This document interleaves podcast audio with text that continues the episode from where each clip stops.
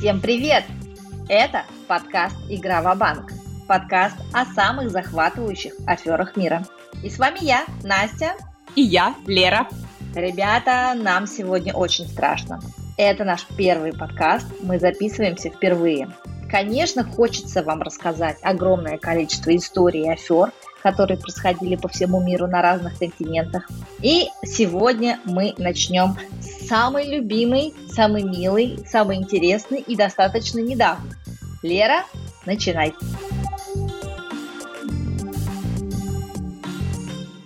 Но таки давайте правда начнем. Это история про ограбление по-шведски. Начало сей захватывающей истории идет от 22 декабря 2000 года. Дело происходит в Стокгольме, столице Швеции. Итак, 16.55. Национальный шведский музей. 22 декабря 2000 года. Пять минут до закрытия. Единственный охранник начинает выгонять последних любителей искусства и планировать свой вечер. Три типа входят в музей, предварительно купив билеты в кассе. Но входят они не просто так, а с оружием. Один из налетчиков берет оставшихся посетителей и охранника на мушку, а остальные двое бегут на второй этаж. Причем, не теряя минуты, эти двое четко забирают двух Ренуаров и автопортрет Рембранта в течение одной минуты. Они не заморачивались, они просто срезали картины с подвесов кусачками.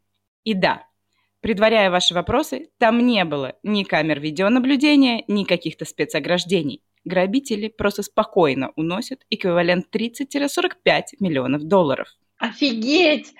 Я в шоке. Как это не было камер? Ну, 2000 год, мне кажется, возможно, это не было так распространено, как сейчас. Даже не знаю. Вообще-то это музей, вообще-то там великие картины висят. Как-то без камер. Я не понимаю, какой кошмар.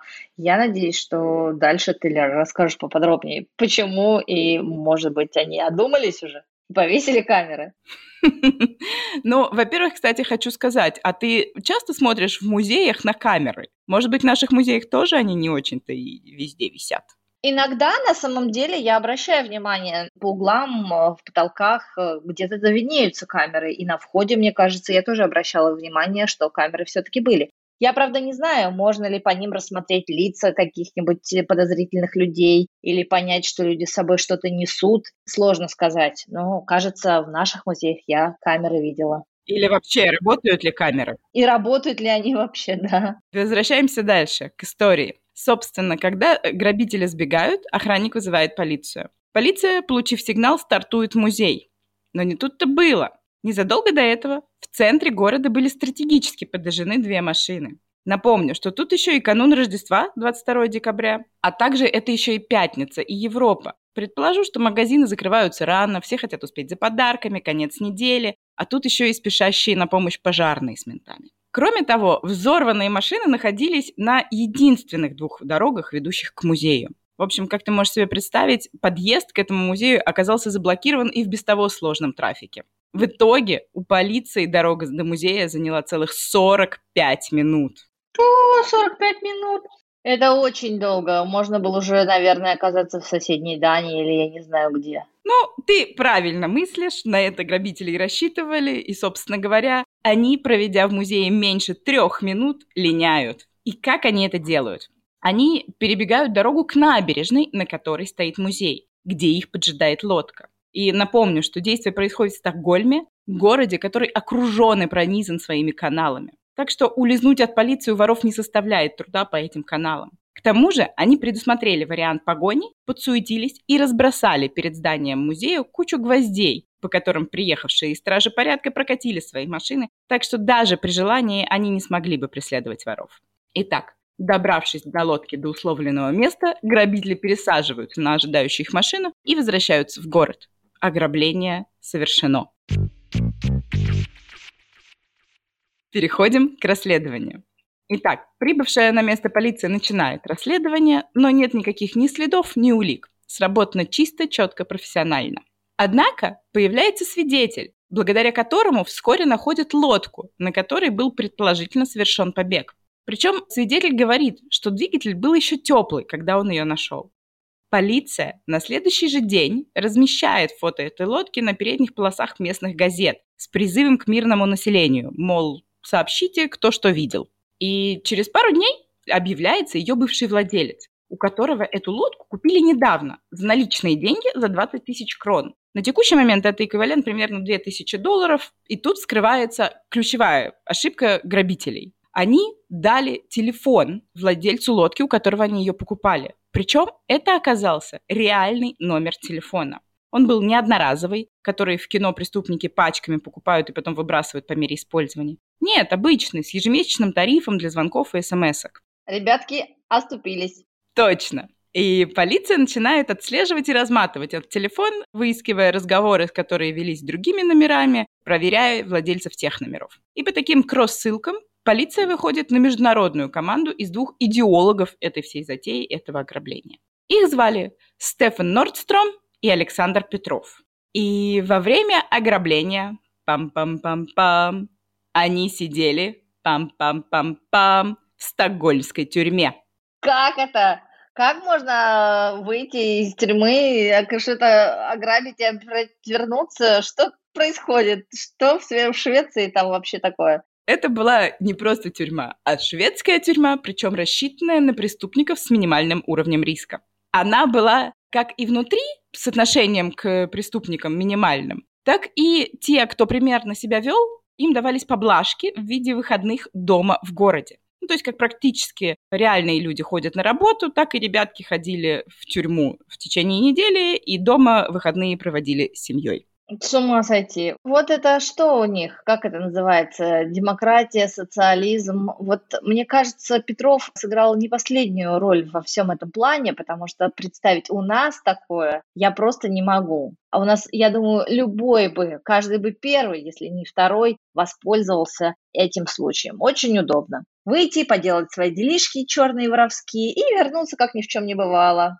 Но подожди, может быть, идеологи этой тюрьмы, в целом такого подхода, рассчитывали, что люди, как это сказать, будут осознанно исправляться, ценить эту возможность, например, ходить на обучающие курсы, мотивироваться, собственно говоря, за проведенное дома время с семьей, вести себя еще лучше и становиться более полезными членами общества, ну и, в общем, перевоспитываться. Поразительно. Ну что ж, посмотрим. Ну да, как мы видим, что в этом случае перевоспитание не произошло, и, как уже можно было догадаться, Нордстром один раз после такого последнего выходного, проведенного дома с семьей, о ужас, не вернулся.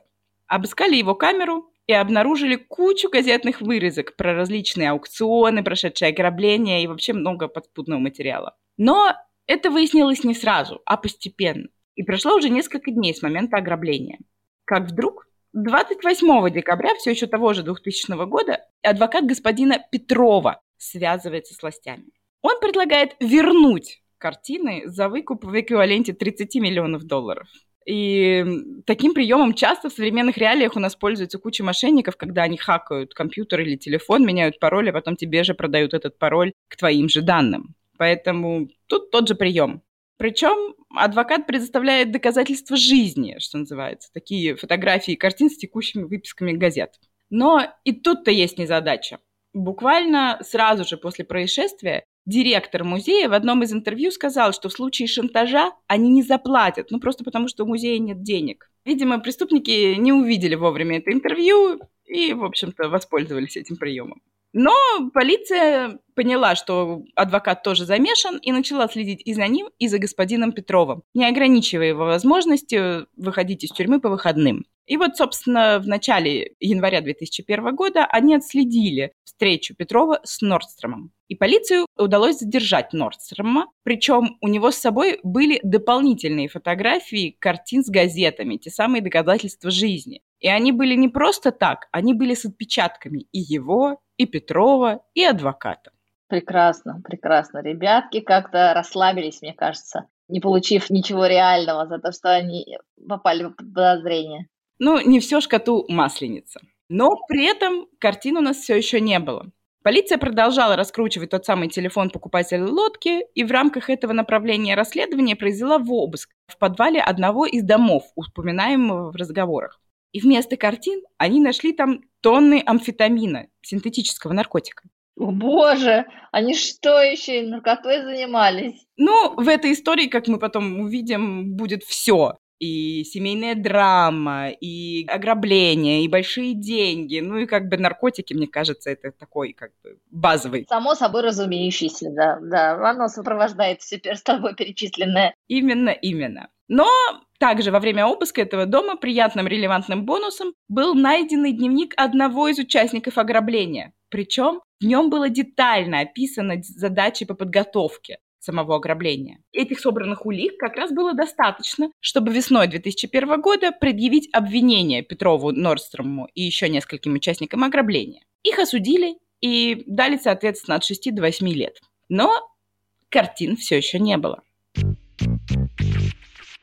И мы переходим к поиску картин. Спустя несколько месяцев полиция получает наводку, что картина все еще находится в Швеции и выставлена на продажу. И Полиция организовывает подставного покупателя. На самом деле это был офицер полиции под прикрытием, который договорился о предварительном осмотре картин. Причем работники музея проконсультировали его, как их инспектировать, что он должен увидеть, найти, чтобы понять подлинность.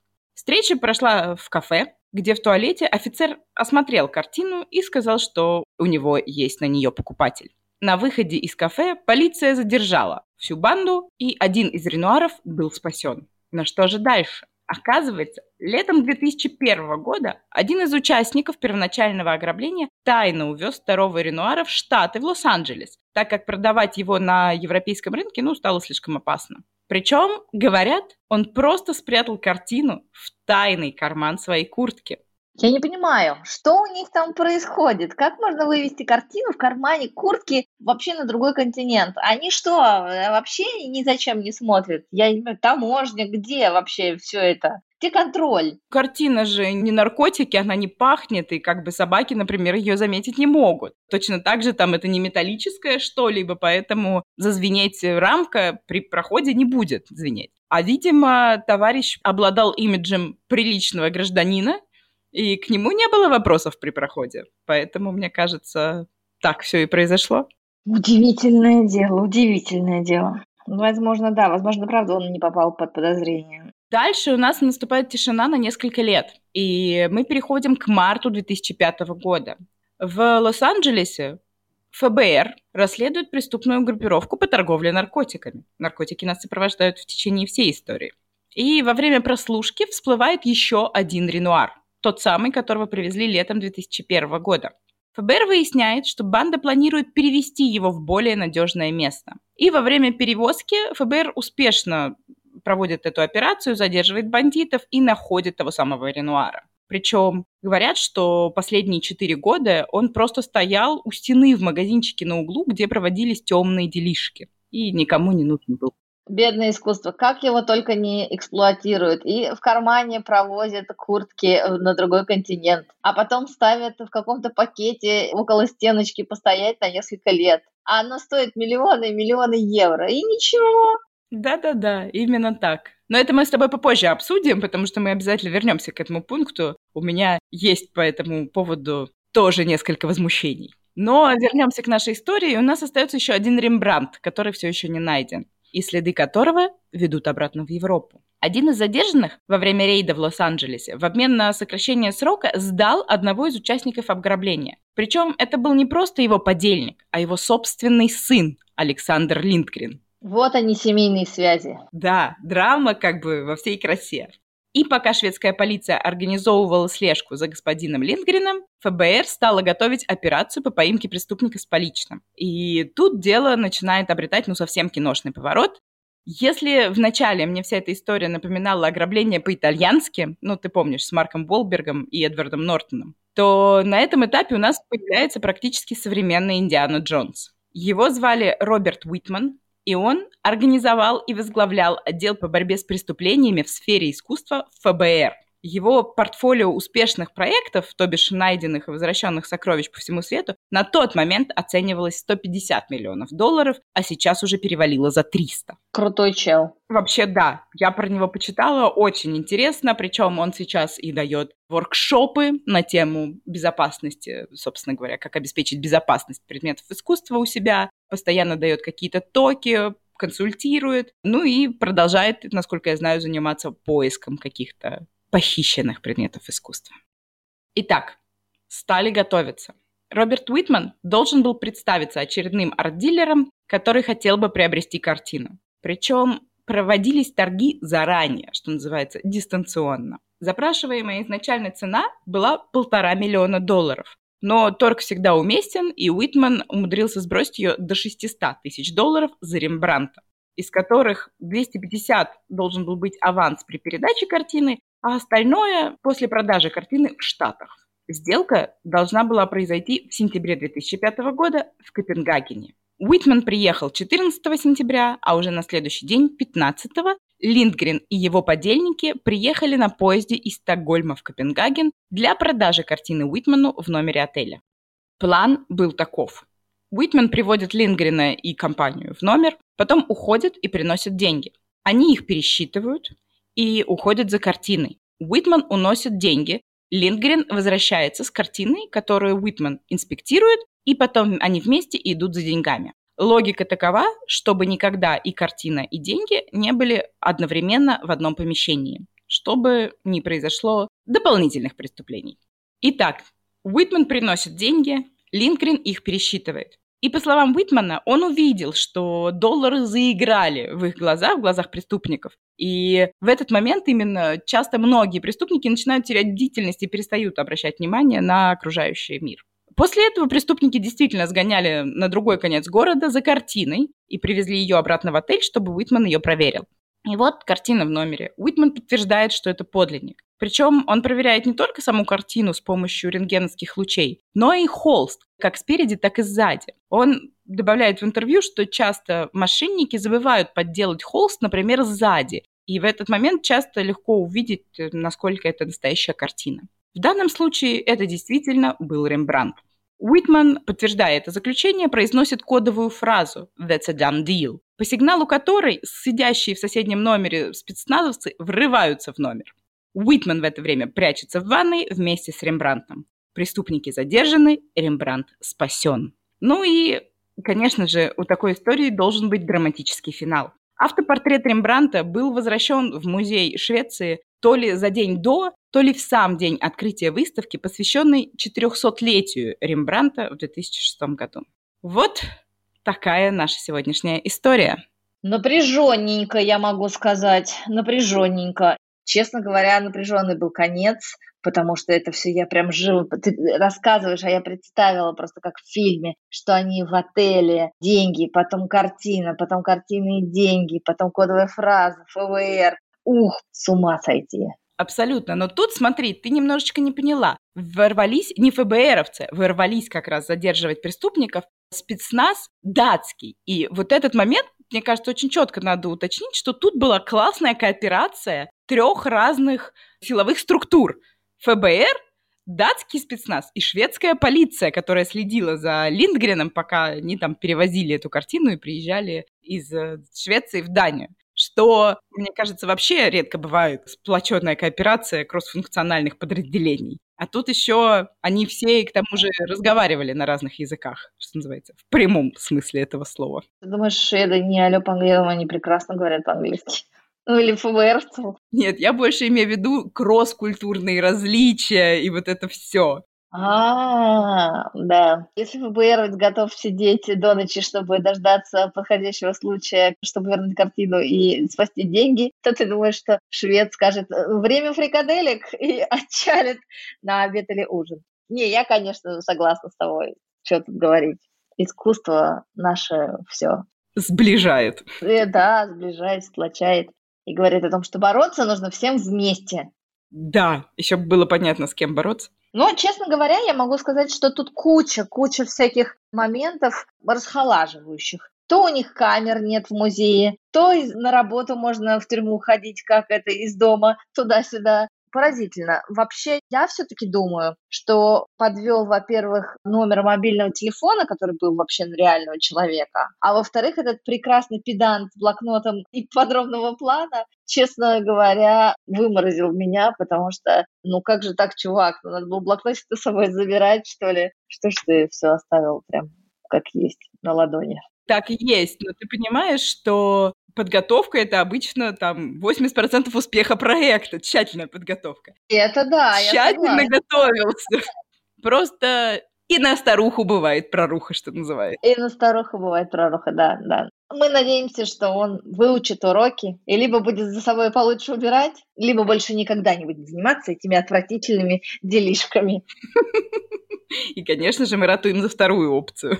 Тебя не поразило другой момент? Меня больше всего поразило то, что не было первоначального заказчика этого ограбления. Потому что явно такие картины, такой объем средств, такая сложная логистика, явно должен был быть покупатель или заказчик, который может обеспечить все это, который может обеспечить хранение этих картин в соответствующих условиях у себя, коллекционер, который найдет целесообразным такое вложение средств, при том, что он никогда в жизни не покажет их кому-либо, эти картины, потому что они были бы ограблены. Вообще, это удивительно, я с тобой соглашусь, да, я не подумала про это.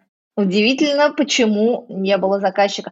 Но ты знаешь, ввиду того, что Петров воспользовался мягкостью системы тюремного заключения, я не удивлена, что заказчика не было. Может быть, он по старинке подумал, что это легкая нажива, и можно взять, а потом обязательно найдется кто-нибудь не здесь, так может быть на соседнем континенте, кто заинтересуется этой, этими прекрасными картинами. Слабовата подготовка. Вот если бы он списки писал бы и выписывал бы потенциальных покупателей, может быть, он был бы успешнее. Целевую аудиторию надо было провести сначала CustDev. CustDev и research рынка надо было сделать, конечно же. Хотя они там пытались, пытались, они там что-то вырезали, аукционы, все дела. Ну да, как же ты выставишь на аукционе ворованную картину? Неудобняк получится. Неприятная ситуация, абсолютно точно.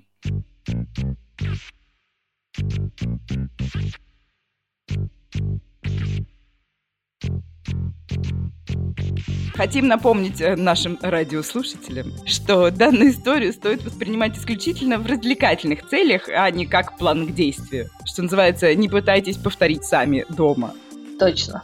Ни дома, ни в вашей стране, ни в какой другой, ребята. Спасибо всем большое. Подписывайтесь на лайк, шер, репост на всех платформах, где вы слушаете наши подкасты. И до скорых встреч. До скорых встреч. Пока-пока.